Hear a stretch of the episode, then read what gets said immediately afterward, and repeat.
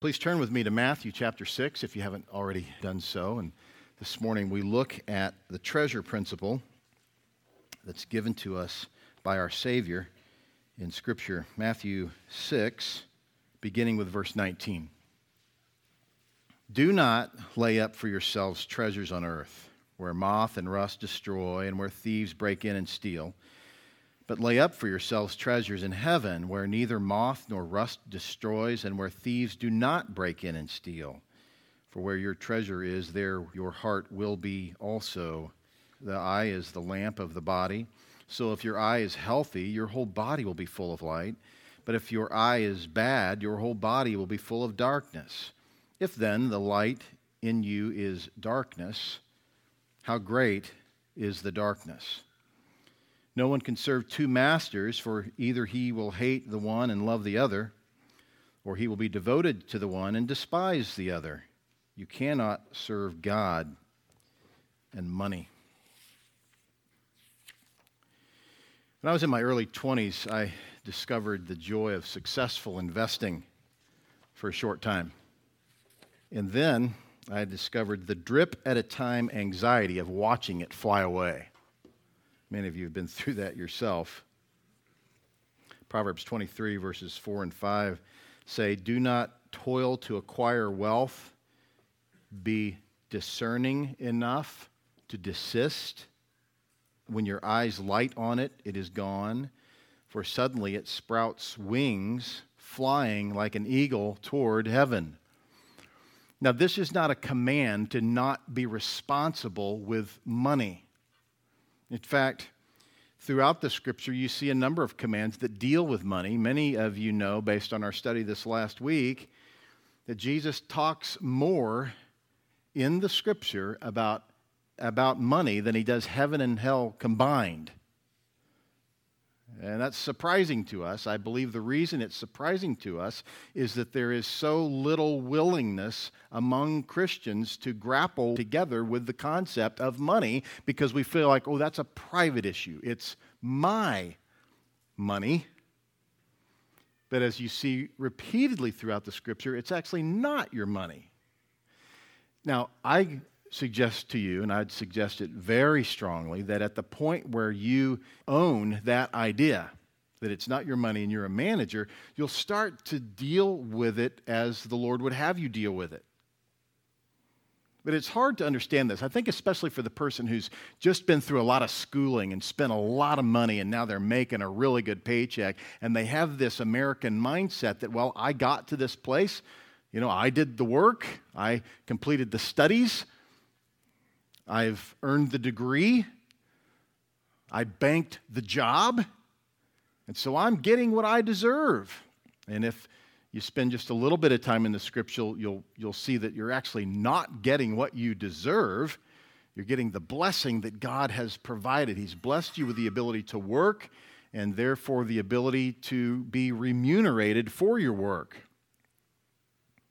If you got what you deserved, as you know and I know, you'd be snuffed out in a moment, be spending eternity suffering for your sin. But Christ, our Savior, has not only blessed us with forgiveness of sins and victory over that sin, he's blessed us with the ability to care for our families and to invest eternally in God's treasures.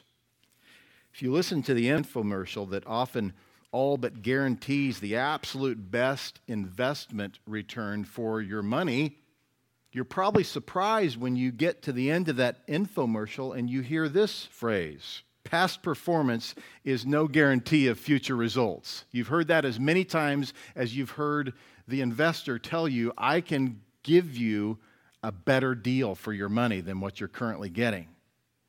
And that they qualify it for legal purposes, but when I say legal purposes, I don't mean they have to. I mean they do it so that they won't get in trouble when they don't make any money with your money. And that does happen. That happened to me when I was a young man. I had a good friend. He decided to become an investor. So he took a handful of my money and turned it into $4,000. And I was amazed. I thought, whoa, this is easy. You've been there, some of you. And then over the course of about 14 months, every month when I would Back then, you wouldn't go online, right? This is some time ago. Every month when I would get that statement, I would think, what's happening here? It's like somebody's pulling money out of this. Well, it wasn't that. My friend wasn't stealing money from me. It was just that the company that he had invested in went way up and went further down. And eventually, all that money became a penny, literally, one penny. So I began to say, okay, I guess this isn't so easy. Well, let me just tell you, that was a bad investment. There are good financial investments and there are bad financial investments. I learned from that one what not to invest in and how not to go about doing it. This is by no means this morning from me, much less from Christ in the text of Scripture, a call for you to not be investing in earthly treasure for your future entirely. The point is, it's not going to last. As you save money for your children, you save money for a car, and I encourage you to do things like that, to budget, to not borrow money. But as you do that, what you're doing is you're being responsible with the resources that God has given to you for a time. And in doing so, you're being a better steward with all of the money God has entrusted to you for a time so that you can best invest eternally. So don't think that what we're being told here is to not be responsible with your money because it's fleeting and it will fly away. The point is, don't dwell on it. Don't obsess over it. Be careful that as you do invest in things that are temporal, that you're doing so with a much greater long-term goal of that which is eternal. If you keep that perspective, then you'll do well. Years ago, I counseled a young couple. And they're having difficulties, and you don't know this couple, by the way. I spent a little time with them, and I said, listen, I'd like to continue to counsel you for a while, but these are my expectations. And one of the expectations, if you've been through counseling with me, you know exactly what these are. One of the expectations was that there be a willingness to give up anything and everything for Christ. Not necessarily to give up anything and everything, but to be willing to do so. And what we're talking about really there is a willingness to cut out the idolatry from your life. Is there anything in your life that you would not give up? And I even in marital counseling would go so far as to say that if it were Christ's decree that you were to need to give up your spouse, would you be willing to do that? Now that sounds like an odd thing to say in marital counseling, but it puts it in proper perspective. Your marriage is not eternal. Your devotion to Christ is eternal. There is no marriage in heaven, Paul tells us. The purpose of marriage is to display Christ's marriage with the church. That by no means diminishes the significance and the importance and the value and the joy of marriage. In fact, quite the opposite. It's the very reason that marriage is so valuable, because it is emblematic of eternal marriage between Christ and his church. Those who model their marriage after Christ's relationship with the church have a beautiful marriage, whether that's one spouse or both. And I explained that to them. And I asked this man, so do you think you can do this? Are you willing to have that mindset? And he stopped and he looked at the floor and he looked back up at me and he said, you know, I just got Direct TV. That's what he said. I said, okay. And he said, and I love the Raiders. I'm thinking, this is a joke, right? I mean, I really did think that. I thought he's playing me. He said, I love the Raiders. I just don't think I could do without the Raiders. Now, listen, I'm a former Raiders fan. So I'm thinking, of all teams, the Raiders, really? But really, a football team, I mean, a football game, do you even know any of those guys? One comedian made a big deal over this several years ago by saying, really what you're cheering for is the uniform, and it ultimately comes down to laundry. You don't know any of those people. I love it when I see the team I played for in college is doing well, but I don't know any of those guys. Certainly don't know anybody who plays in the NFL. So I was stunned, and I said to him, Are the Raiders more important than your marriage? And the fact is, they were. But this is not unusual. It's not unusual at all in our culture. Some of you may be experiencing that reality this very day. Either something is more important than your spouse, or something is more important to your spouse. So you know the difficulty that this couple was experiencing when they sat in front of me, and I said to him, if you can't give them up for your spouse, can you give them up for your soul? That conversation didn't go well. They left. I didn't counsel them any further. They didn't come back. But to say that past performance is no guarantee of future results is not true in the case with eternal treasure. It's certainly the case with the Raiders, much less your financial investments in this lifetime. Now, when pastors talk about money, they have to be careful because there's always the potential for those in the congregation to think that the pastor is trying to do more to get more. Most of you know we haven't talked about money for 4.5 years, and we've only talked about it twice on a Sunday morning. And that's not because that's the biblical pattern, meaning that somehow, somewhere in the Scripture, there's this thing that says, you know, you can only talk about money every half a decade. It's just that we have felt like other things took priority all along the way. We've typically kept, although it's not in there today, in your bulletin, 2 Corinthians 9, which tells you to give as you determine in your heart so that you wouldn't be tempted to be legalistic about your giving and to give by guilt. But as we talk about money this morning, as we talk about it in our discipleship classes, as we talk about it a few more Sundays, I'm just here to tell you, like, we deal with any other passage of Scripture, I'm going to tell you what God has said and trust that God's going to use your faithfulness in being faithful, eager listeners of God's Word, that He would be glorified and that our church would be most effective in this community and throughout the world. That's the idea. I don't want to raise. I was not willing to receive a raise this year. Had it been offered to me, I wouldn't have taken it. You take very good care of us. We're not looking for that. We trust the Lord that whatever He motivates you to give will be that which He uses to use us most faithfully. In this text, Jesus reveals three truths about you so that you will live an anxiety-free life seeking His kingdom and His righteousness. I mean, even if you didn't come here this morning thinking, I really want to get my finances together, but I've got issues with anxiety, then the Lord has a message for you. I believe the Lord has a message for our whole church, not in some mystical way, but in that this passage has always been in the Bible. And the Lord speaks specifically here of what it is to store up your treasure in heaven rather than being anxiety-fraught with temporal treasures that have taken God's place in your life. Point number one, your possessions reveal your heart. Verse 19, as you know, says, do not lay up for yourselves treasures on earth where moth and rust destroy and where thieves break in and steal, but lay up for yourselves treasures in heaven where neither moth nor rust destroys and where thieves do not break in and steal. For where your treasure is, there your heart will be also. The person that comes to mind when I read this passage is Mary, in contrast to Martha. Martha, who was obsessed with keeping the kitchen clean. Mary, who was obsessed with Christ. And the Lord says to Martha about her, when Martha has complained, Lord, do something. He says to her, Mary's portion cannot be taken from her.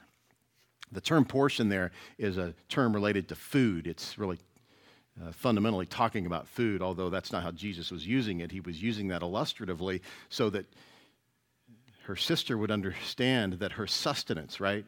We get food for sustenance. And the Lord was saying her sustenance is me, and it can't be taken away. Her joy can't be taken away. Her anxiety-free living can't be taken away because she sits at the feet of the rabbi. Jim Elliott said, he is no fool who gives what he cannot keep to gain what he cannot lose. This is the proper perspective. This is the man who gave everything. This is the man who gave his life with other missionaries to minister to a people group who had not been reached, and they killed him. And 2 years later, his wife, who knew his life and lived the same kind of life, Elizabeth Elliott, went back to those same people and won them to Christ. This is the magnificent story of Jim and Elizabeth Elliott. By the way, they were reunited in heaven as of about a year ago when Elizabeth Elliott went to be with the Lord. What a joy. What a joy for a woman to have observed her husband's faithfulness, giving all, storing up his treasure in heaven, not storing up his treasure on earth. That she too would be so moved by that kind of life that she herself would live that way. You know, when you think about your possessions, you have a litmus test in your garage, in your home. That's where your treasure is. That's not to say that you're not storing up treasure in heaven. Don't confuse this. But the point is that if the treasures that you have in your home, in your garage, in your backyard, in your storage units, if those things are of such great importance to you that you can't liquidate them so as to store up your treasure in heaven, if you're sensing that that's what God might have you do, then your treasure is misplaced. That's the idea. It's not bad to have possessions. But many times you'll say, you know, we really need to get rid of this, but we want it to have what? We want it to have a good home. What do people really mean when they're saying that? What they mean when they're saying that is that it has value and we want it to be useful to someone. It's a good perspective to say, you know, we have this wonderful item that's been helpful to us in our family, but we've used it to the degree that we needed to, but we want it to go to someone who will actually put it to use. We've been the blessed recipients of a number of those things. We've been blessed to pass a number of those things on to other families. Kimberly and I are learning more and more and more the fleeting value of earthly possessions. When we get to the place where we realize this thing's taken up room, for many of you, it's the treadmill. It's become a coat hanger. You know, you use that thing to keep the shirts on that won't fit in your closet anymore. That's happened to a lot of folks, I know. And then you sell that in our annual garage sale and you help someone go to Regen, and the next year, somebody else in our church sells it to somebody else, right? It's often how that goes. But there's great joy in recognizing the temporal value of the valuable items that you own. And at the point where you become convinced, not because you're hearing it from me, but because you're sensitive to the Lord, you begin to liquidate those things, thinking, I can get, according to Christ, 100-fold return for what I'm pouring into heaven, which, by the way, is 1,000% return. You're not getting that on your money market fund. The first time I experienced something like this, I was certainly an unbeliever, but it was an interesting thing as a kid. I think I was 6 or 7, and I'd had this Red Flyer tricycle that I rode and rode and rode. And as I remember, it was still in pretty good condition. And my mom had some friends over, my parents had some friends over, and they were mentioning how much they liked the tricycle and the fact that their little boy didn't have a tricycle.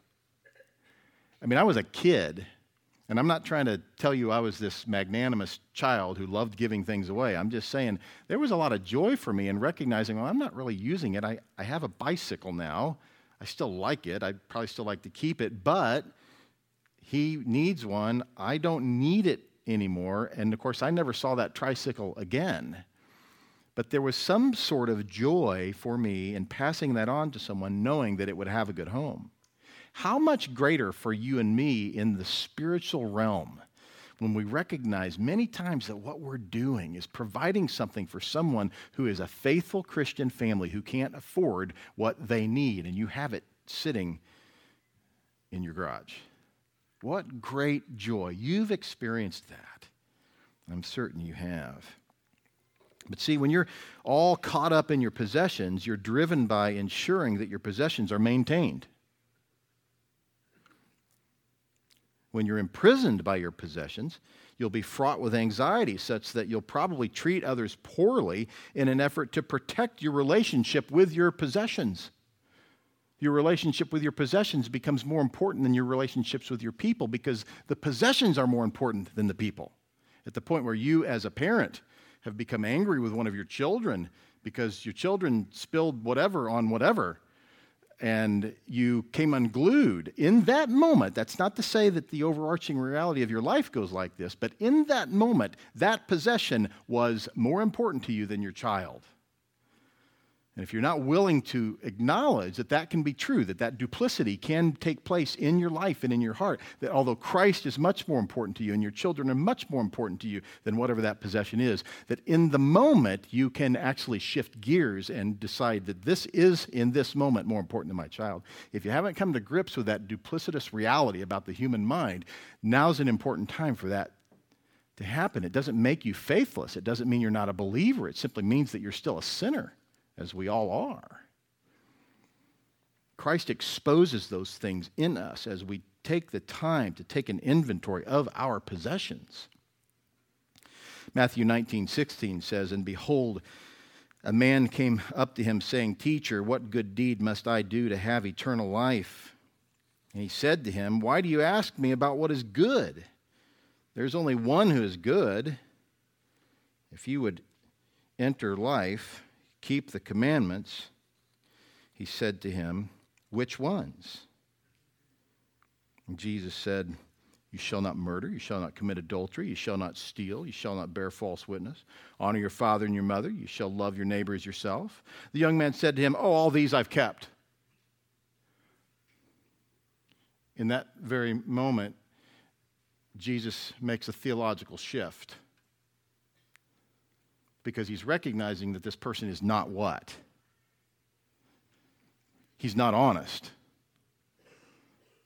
He's got a very skewed self-awareness, maybe even having convinced himself that he actually has fulfilled the law of God, unwilling to acknowledge that he has failed the law of God. What do I still lack? Because I've done all that. Jesus said to him, "If you would be perfect, if you are perfect, if you have done what you say you have done, then go sell what you possess and give to the poor, and you will have treasure in heaven. And come, follow me." So in response to the man's ridiculous statement, Jesus asked him to do the ridiculous. In the man's hyperbolic statement, which wasn't intended to be hyperbolic, it was intended to deceive, Jesus gave him a non-deceptive hyperbolic response. Sell everything.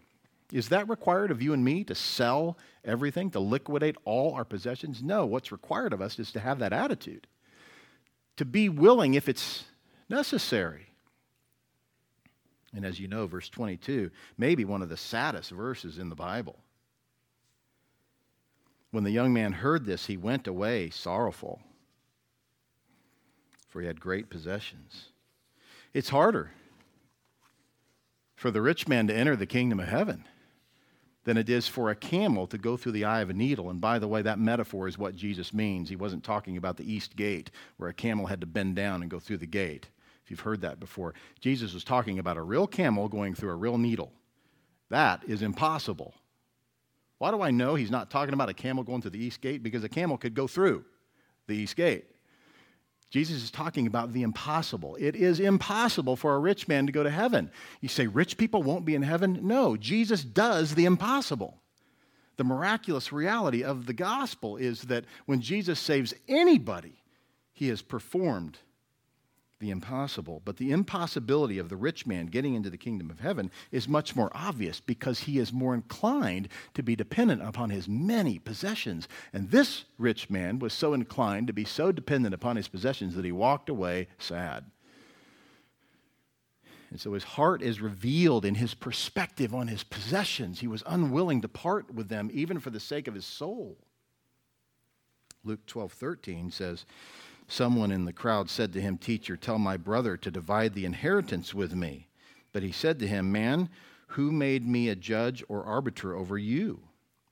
And he said to them, "Take care and be on your guard against all covetousness, for one's life does not consist in the abundance of his possessions." And he told them a parable, saying, "The land of a rich man produced plentifully, and he thought to himself, 'What shall I do? For I have nowhere to store my crops.'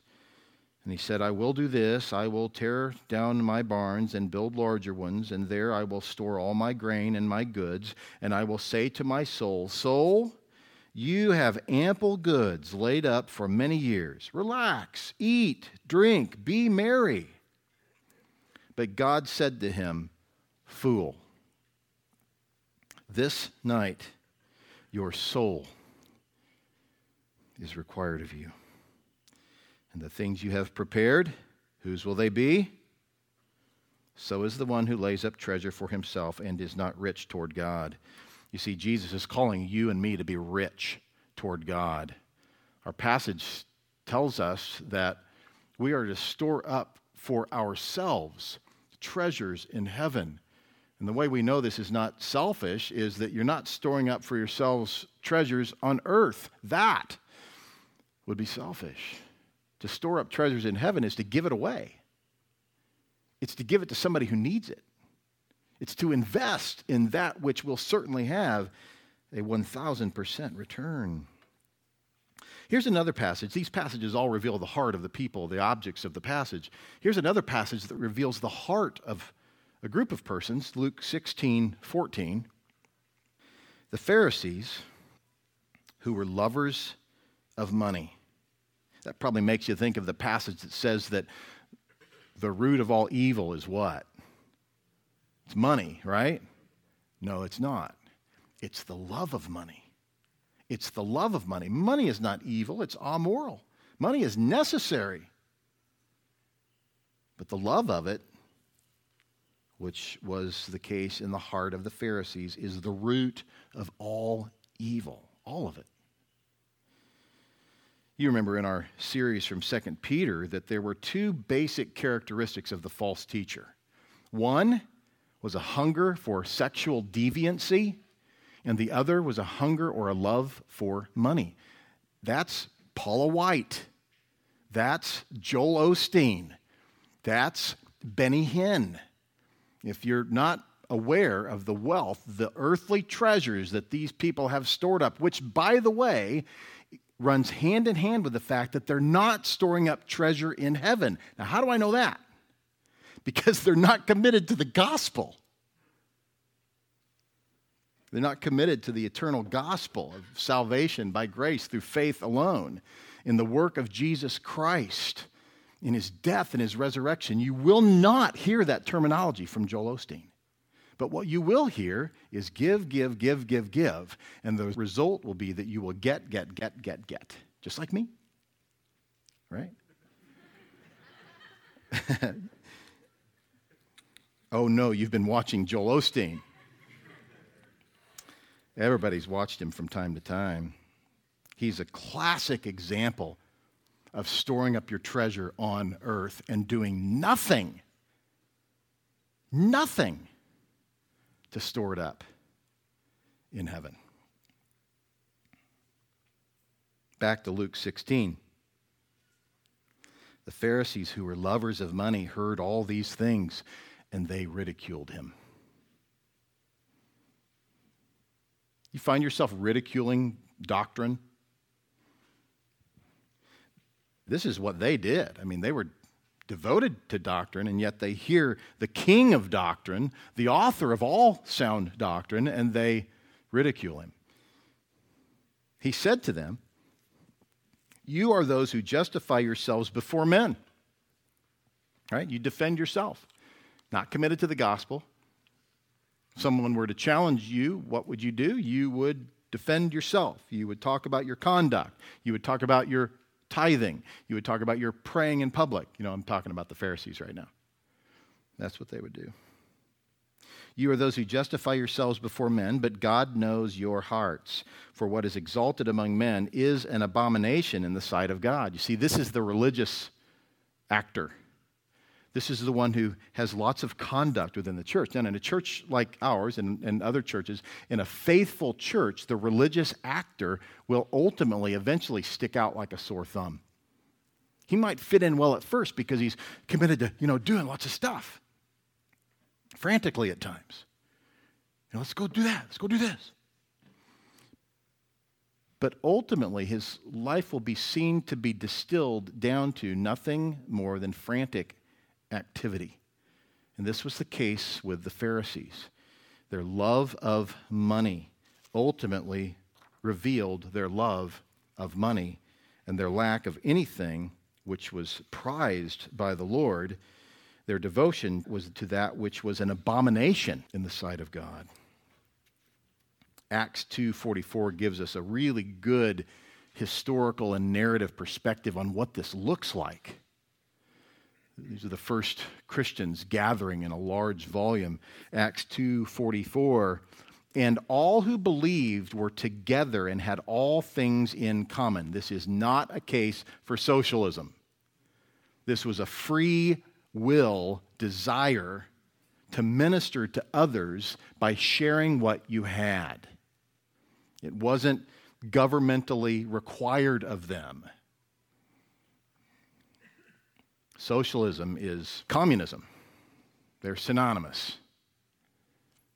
It's a misunderstanding of government. It is a requirement that you, in your hardworking efforts, give to those who refuse to work. And it defies all biblical concepts of what it means to be faithful. It flies in the face of it in every sense of what it is. That's not what this is. This was a willingness, a spirit-filled willingness to give to others that which you could give. And in some cases, clearly in this case, to liquidate all their possessions for the sake of the needs of others. It says they were selling their possessions and belongings and distributing the proceeds to all as any had need. Not for those who choose not to work, but to those who actually had a need. Mark 12:41 gives us another perspective on someone's heart. He sat down opposite the treasury and watched the people putting money into the offering box. Many rich people put in large sums. And a poor widow came and put in 2 small copper coins, which make a penny. And he called his disciples to him and said to them, "Truly I say to you, this poor widow has put in more than all those who are contributing to the offering box." More in what? More in proportion. More in generosity.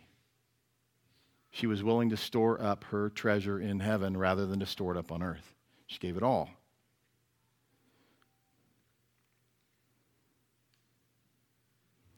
For they all contributed out of their abundance, but she out of her poverty has put in everything she had, all she had to live on.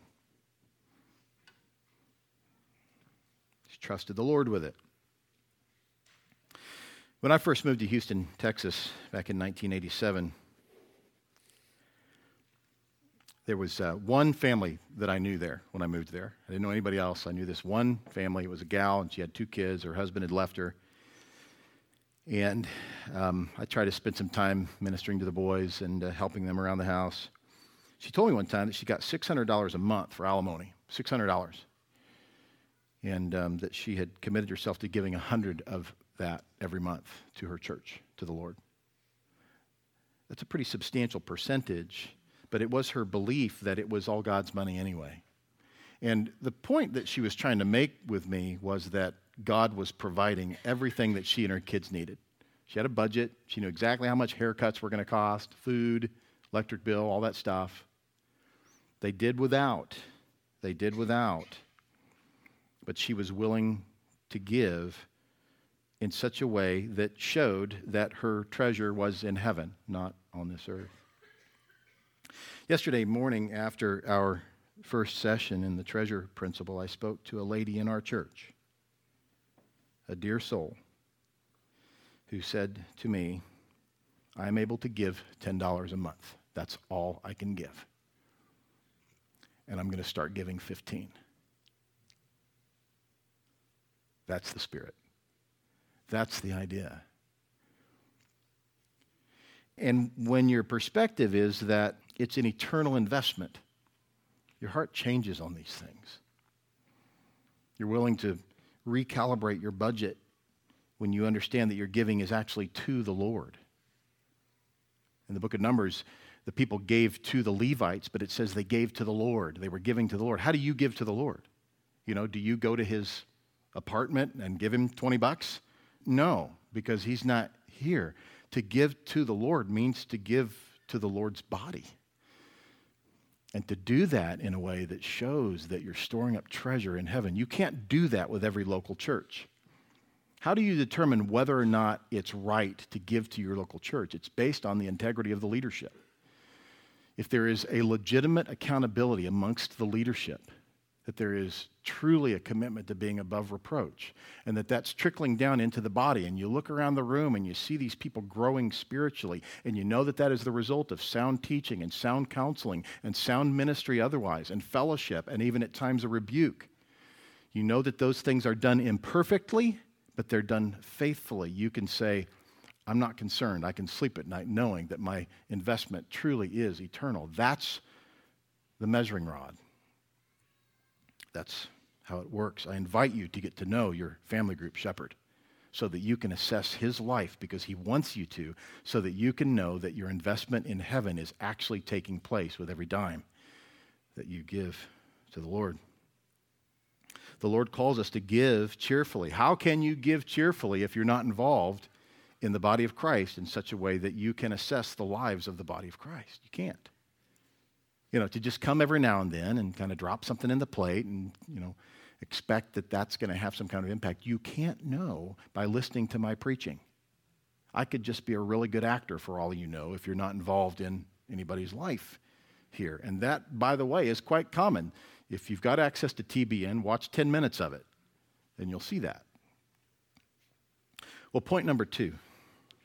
Your focus reveals your life. Your focus, where your eyes go. The eye is the lamp of the body, so if your eye is healthy, your whole body will be full of light. But if your eye is bad, your whole body will be full of darkness. If then the light in you is darkness, how great is that darkness? This is the idea that the eye is the window into the life. That where your eyes go, where they are fixated, where you find yourself focusing, that's where your life will follow. You're drawn in through the eyes, and eventually you take your body wherever your eyes are imprisoned. Your body, in this passage, represents your conduct, where you go and what you do. You take your body everywhere you go, and your eye leads it around.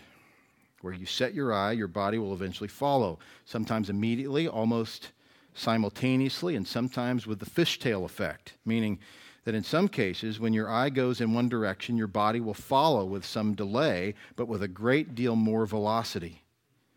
When your car fishtails, the rear of the car is led around by the front of the car, but while the rear of the car gets there after the front of it, it arrives with much greater force and much less control. If you've ever been water skiing, you know what I mean. Standard speed for a boat pulling an amateur water skier is 42 miles per hour. With a 75-foot tow rope at that speed, when the boat driver takes a hard left and the skier allows himself to be swung out wide to the right, he may reach speeds that double that of the boat, and maintaining control is, of course, much more difficult. That's what it's like when your body follows your eye. Your eye engages, but your body is imprisoned. That's how addiction takes place. We call it the whip effect in water skiing. The eye, with deliberate, calculated control and tightened focus, no longer looking straight ahead, picks up speed, veers to the right, veers to the left, and the body follows with a great deal of velocity and very little self-control, if any.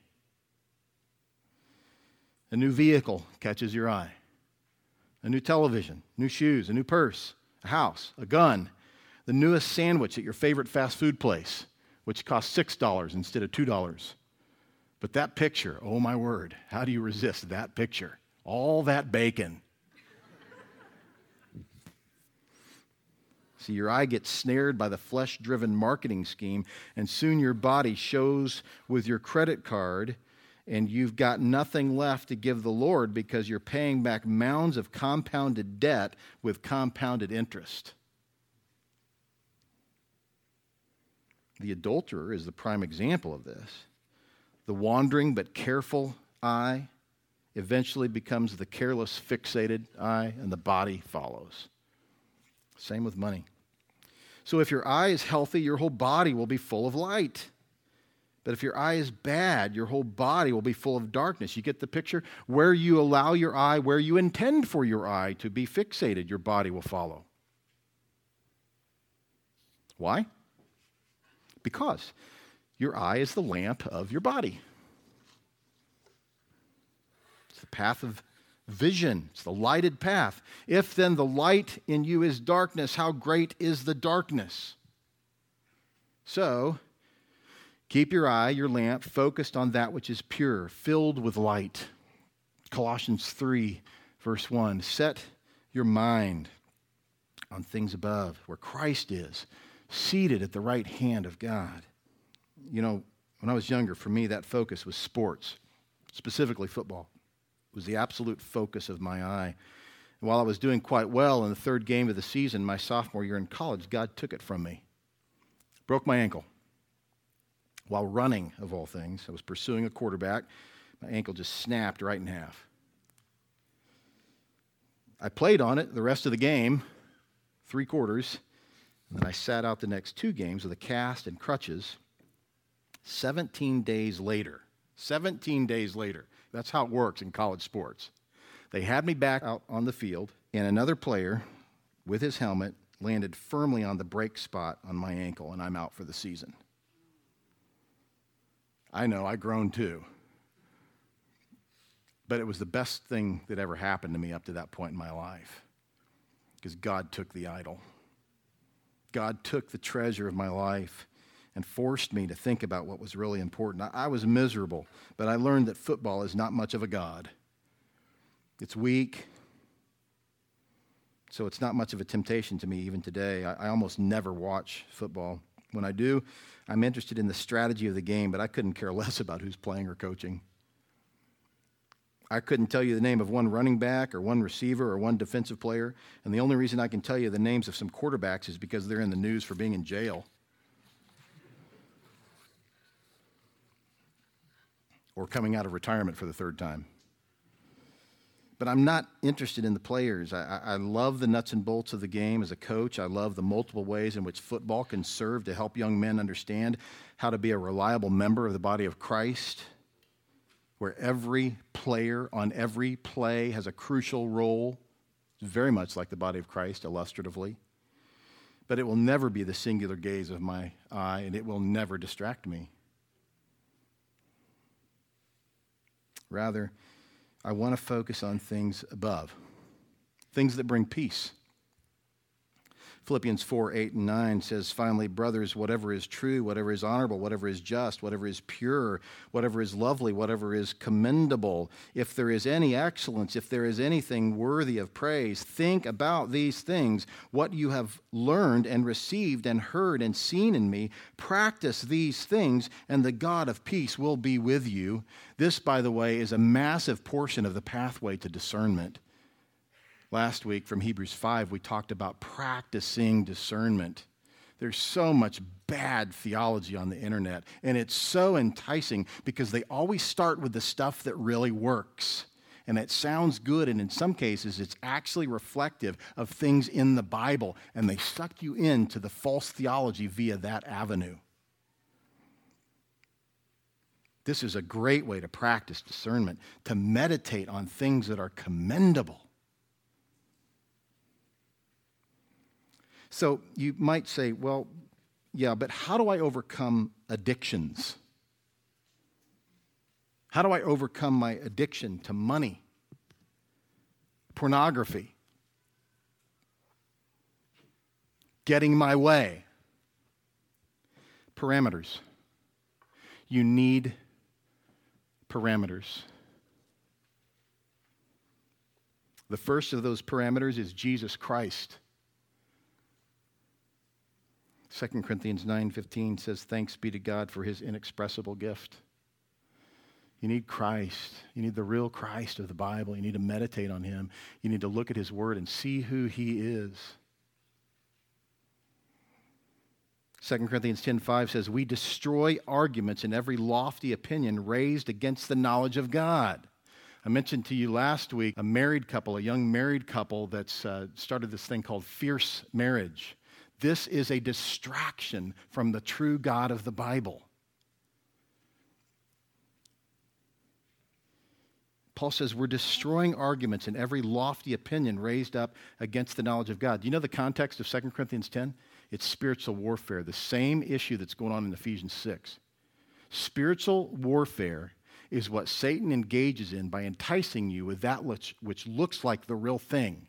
And so often, 85% of it is the real thing, and 15 or even just 5% of it is absolutely poisonous. Fierce marriage is devoid of the gospel of Jesus Christ. It's becoming increasingly popular. I'm seeing it all over in social media. And what do? We take every thought captive to obey Christ. Every thought. You willing to seek counsel with regard to how to do that? The things to lop off out of your life and the things to focus on more in your life? 1 Corinthians 2:2 says, "I desire to know nothing among you except Christ Jesus and him crucified." These were Paul's words to the Corinthians. The parameters that you need in your life are Christ, the true Christ of the Bible, that he would truly be the apple of your eye, that he would be the meditation of your heart, that he would be the focus of your vision. That won't happen if you're hiding what I called spiritual candy bars last week. You've got pockets of ungodly, abominable entities in your life that you won't even tell your spouse about, and when he or she finds out, you do everything you possibly can to get him or her to help you hide it. It doesn't work that way. The other parameter you need is the body of Christ, because in the body of Christ, you learn to be devoted to his word. You learn to be devoted to sound preaching and sound teaching and counseling and meditation on his word and studying his word and singing his word. And within those parameters, within the body of Christ, becomes the gentle efforts of those who love you and are willing to address your sin. Paul says in Galatians 6, verse 1, "Brothers, if anyone is caught in any transgression, you who are spiritual should restore him in a spirit of gentleness." You need that.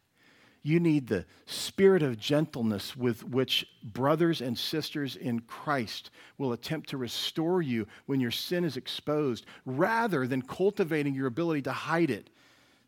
Because that's false Christianity. And you've seen it before. He says, "Keep watch on yourself, lest you too be tempted. Bear one another's burdens, and so fulfill the law of Christ. For if anyone thinks he is something when he is nothing, he deceives himself. But let each one test his own work, and then his reason to boast will be in himself alone and not in his neighbor."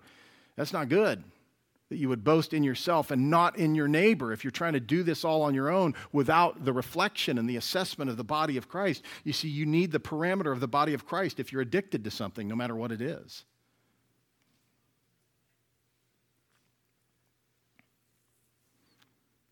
Distillation of these parameters is Romans 13:14. "Put on the Lord Jesus Christ and make no provision of the flesh to gratify its desires." Put on the Lord Jesus Christ and make no provision for the flesh. You see, that's the other side of the parameters. You have these parameters in Christ and his word and the body. The other parameter is really an absence of roadblocks. You're assessing your life and you're asking the question, what are the provisions for the flesh? when I go home at night, is there a provision that I can eliminate? How about this? Is there something that I'm storing up as treasure on earth that has become an idol, and it's time for me to move on from it, so that I would not only have money to store up treasure in heaven, but that I would eliminate the idolatry that's preventing my spiritual growth? Keep your eye filled with things earthly, and your body will have no time for things eternal, because it will be overtaken with earthly things.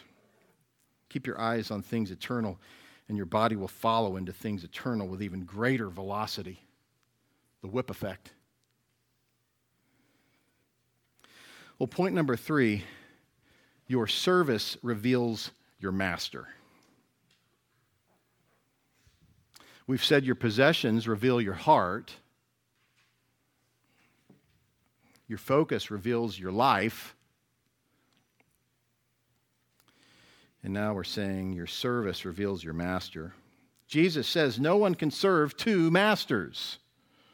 If you've ever tried to do that, if you've ever worked in a place where nobody really knew who the boss was and you're trying to please everybody, that's kind of what that feels like.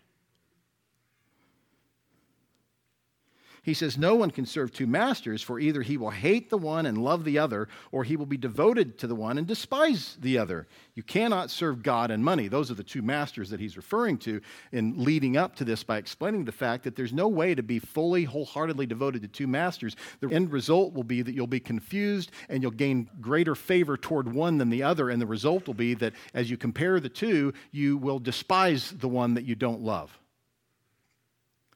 Same is true with God and money. You can't serve both as masters.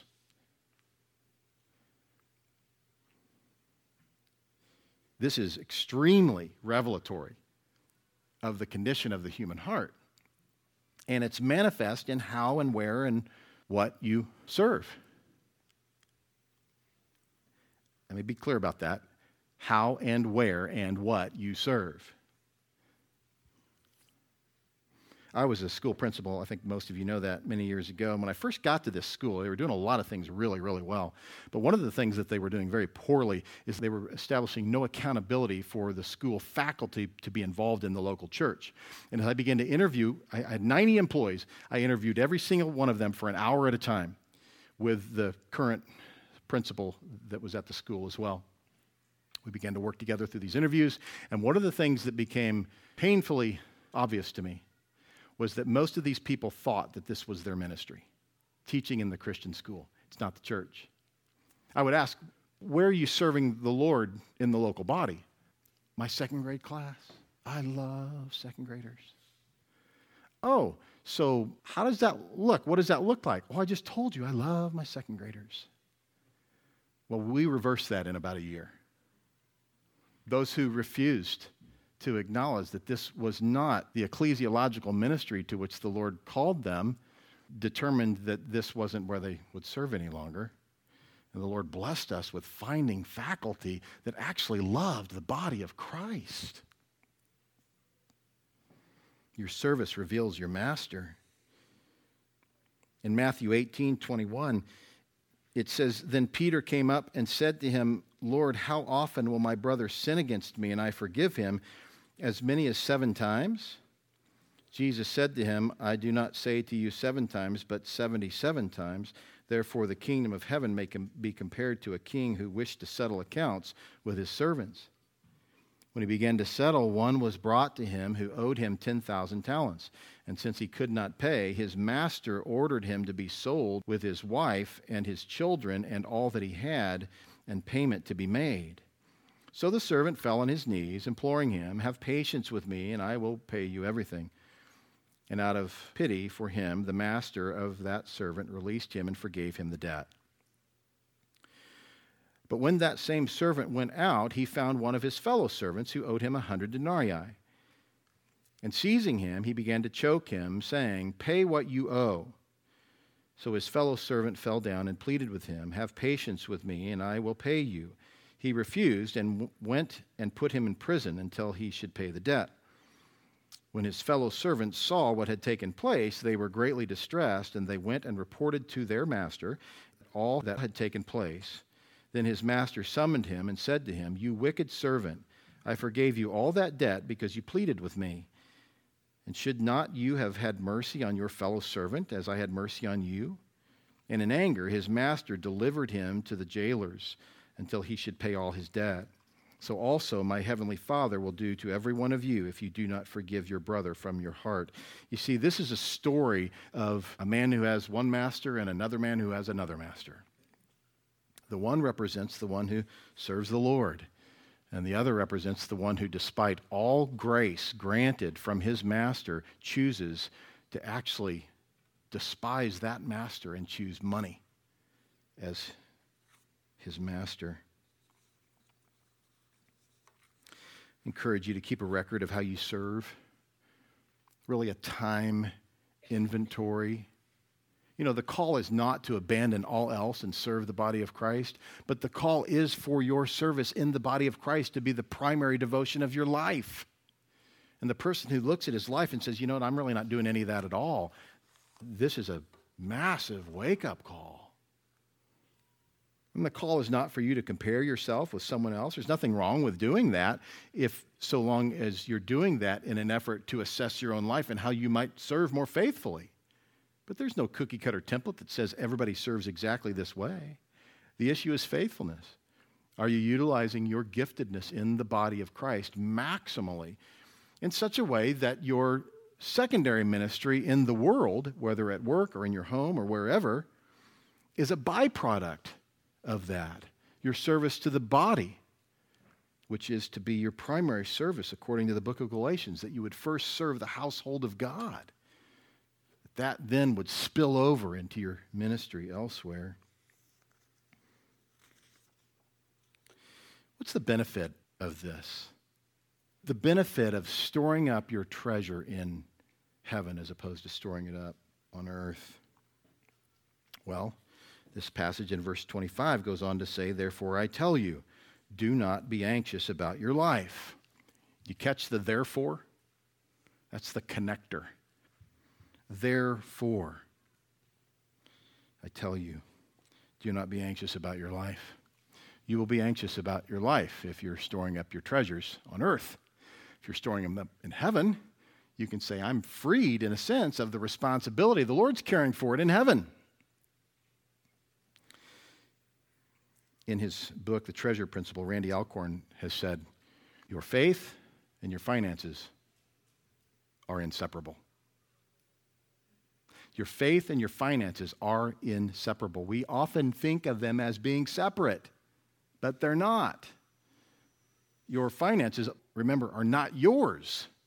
They're the Lord's. I've heard John MacArthur say that on Sunday mornings, the greatest act of worship is your giving. It's most expressive of where your heart is. Jesus says you cannot serve God and money. Back to the continuation of the passage where Jesus has said here, do not be anxious about your life. He says what you will eat or what you drink, nor about your body, what you will put on. Is not life more than food and the body more than clothing? You tend to be obsessed with those things from time to time, especially when it's difficult to pay the bills. He says, look at the birds of the air. They neither sow nor reap nor gather into barns, and yet your heavenly Father feeds them. And are you not of more value than they? And which of you, being anxious, can add a single hour to his span of life? And why are you anxious about clothing? Consider the lilies of the field, how they grow, they neither toil nor spin. Yet I tell you, even Solomon in all his glory was not arrayed like one of these.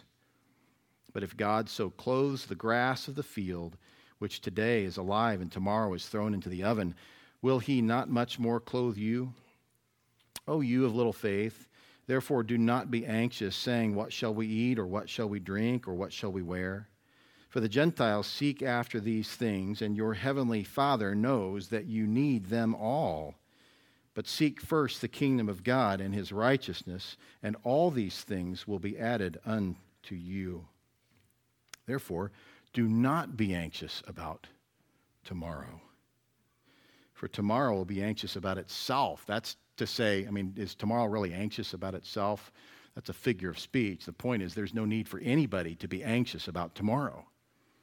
If you're storing up treasure in heaven. He says, sufficient for the day is its own trouble. Tomorrow will have trouble. Don't create trouble for tomorrow, today. Rest in storing up your treasure in heaven. That couple I mentioned to you who came into my office where the man determined that he was more devoted to the Raiders than most anything else came back about 4 years later. I taught a Bible study and he approached me afterward. I was surprised to see him, but I did recognize him. He said, I really wanted to come back and talk to you. He said, do you remember that day you counseled us? And I said, yeah, I remember. And he said, yeah, I was really angry with you. I said, yeah, I know. He said, I really wanted to find you and tell you that I joined the military. I've completed my term. And with the GI Bill, I've just started Bible college. And I'm investing in heaven. I'm committing my life to serving in a way that matters eternally. Man. If I were in a place of discouragement at that point, that would have lifted me out like a rocket. And you want to hear those things from folks. You tell them the right thing. You trust the Lord to do the work in His timing. Well, let me talk to you very briefly about three things. I want to talk to you about what we're doing with our giving as a church. I want to talk to you about what we are giving as a church, and I want to talk to you about what we could be doing. Now, in a few weeks, we're going to give this to you in graphic form up on the big screen so that you can see it. We're going to show you what our hopes are as a church to be able to fulfill the Great Commission as we are commanded. But I want you to hear from me as your pastor what this looks like right now, and as I said, we'll put it in more written form in a few weeks. Number one, what we're doing with our giving.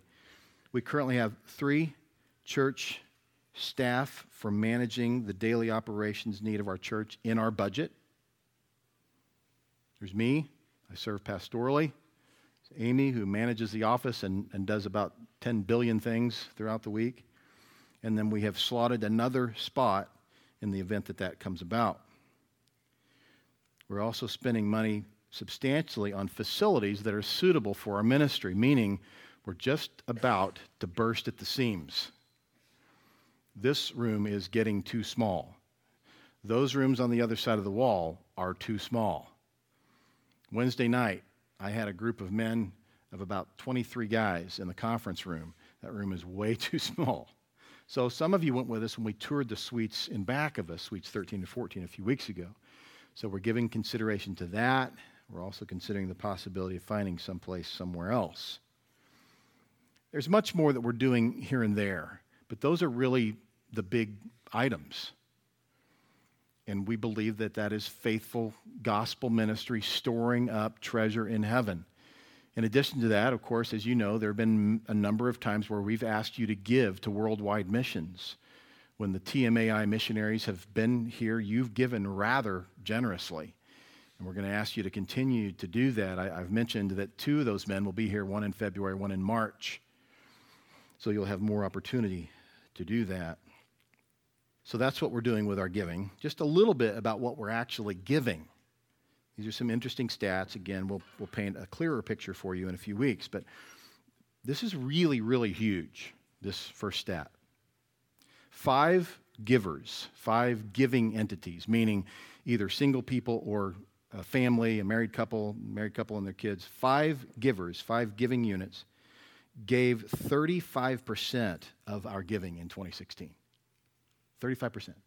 Now, if we were to lose one or especially 2 of those families, we'd have to close the doors in about 3 months. If all that giving went away, that's a huge threat for potential disaster. Another stat for you, 75% of all of our people, all of our giving units, which is about 100, last we counted it was 104, 75% gave less than $60 a week last year. It's less than $60 a week from 75% of our people. 40% last year gave less than $1,000 for the whole year. 12 either members or regular attenders gave nothing for the whole year. 12 family units, giving units, gave nothing. Now, we received about $6,500 in undisclosed cash last year, and that could have been some of those folks that we have no record for giving. And most of you know I don't see any of those records. I don't see names. I don't know who gives what. I don't want to know. But I can stand before you here and tell you these are the facts. There's nothing wrong with dealing with the facts. Now, usually I give you the problem, and then I give you the solution when I teach. But in this case, I felt it was important to give you the theology from Matthew 6, from Jesus himself, and to say, this is where we are. And we'll give you more stats, and we want that to be helpful. We want it to be encouraging. My father-in-law is responsible for this same effort at his church in Valencia. They did a similar study, and their stats were very similar to ours, actually, percentage-wise. And he said what I was thinking. You see this, and you get excited because of what the Lord could do if our people really understood biblical giving. When I began to understand biblical giving, it absolutely transformed my life. I want to give more. Kimberly and I try hard to give more all the time. So we've increased that as we've gone, and it's a treasure for us to do that. If we had more money, let's just say it the way it is. If we had the funds, we could have a full-time pastor on staff. He'd need an office. We'd need more space. If we had more money, we'd have additional facilities to accommodate our growing needs. Think of it. We might even be able to purchase our own building one day and be debt-free. Can you imagine if we put aside $100,000 a year, which is not unreasonable? In 5 years, we'd have $500,000 with all the interest. And at the very least, be able to go somewhere and say, here's a chunk of change, which means mostly interest-free. Could mean completely interest-free. See, I don't want to build a big shrine or an entertainment center. I don't want to build a big circus hall. We don't need or want a state-of-the-art facility that will draw people in with its technology, artsy design, and large-screen video projects. It's not who we are. We just need more room. And because we've been faithful to care for our small facilities with excellence, we will trust the Lord to continue to provide what we need with His money, which we believe He will provide to cover the expense.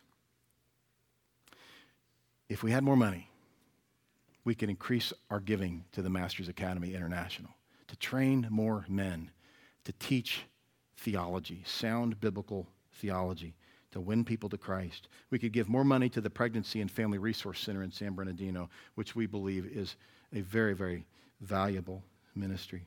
We could give more money to the poor. We could send more men to the Master's Seminary. We could plant a church in an area that needs a church. And we're not far from lots of areas that need churches.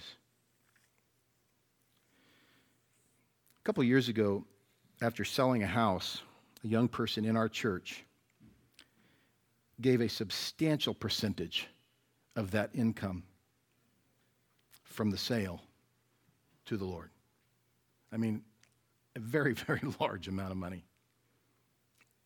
That money could have been spent on so many other things, but there was this awareness that this is what it means to store up treasure in heaven.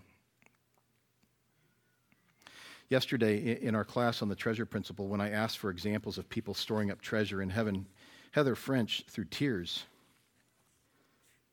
explained that our church, you,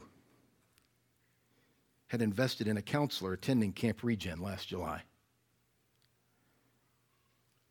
And during a conversation with her son Jacob, God used that counselor to store up Jacob's heart eternally in heaven. And if you know Jacob, and if you knew Jacob, you know Jacob is a new Jacob. See, that's investment with 1,000% return. It's more than 1,000%. It's infinite return. It's immeasurable. It's priceless. You can't measure it. So where's your heart? How's your life? Who's your master? Your possessions reveal your heart. Your focus reveals your life. And your service reveals your master. You might be thinking, okay, I'm ready. How much do I give? We'll talk about that next time. Father, you are great. You're God of mercy and grace. We think of the man who considered the buried treasure worthy to cover over and to buy that land, that he would give up all that he had, which he could not keep, to gain what he could not lose. Lord, help us to be driven by grace and not by guilt.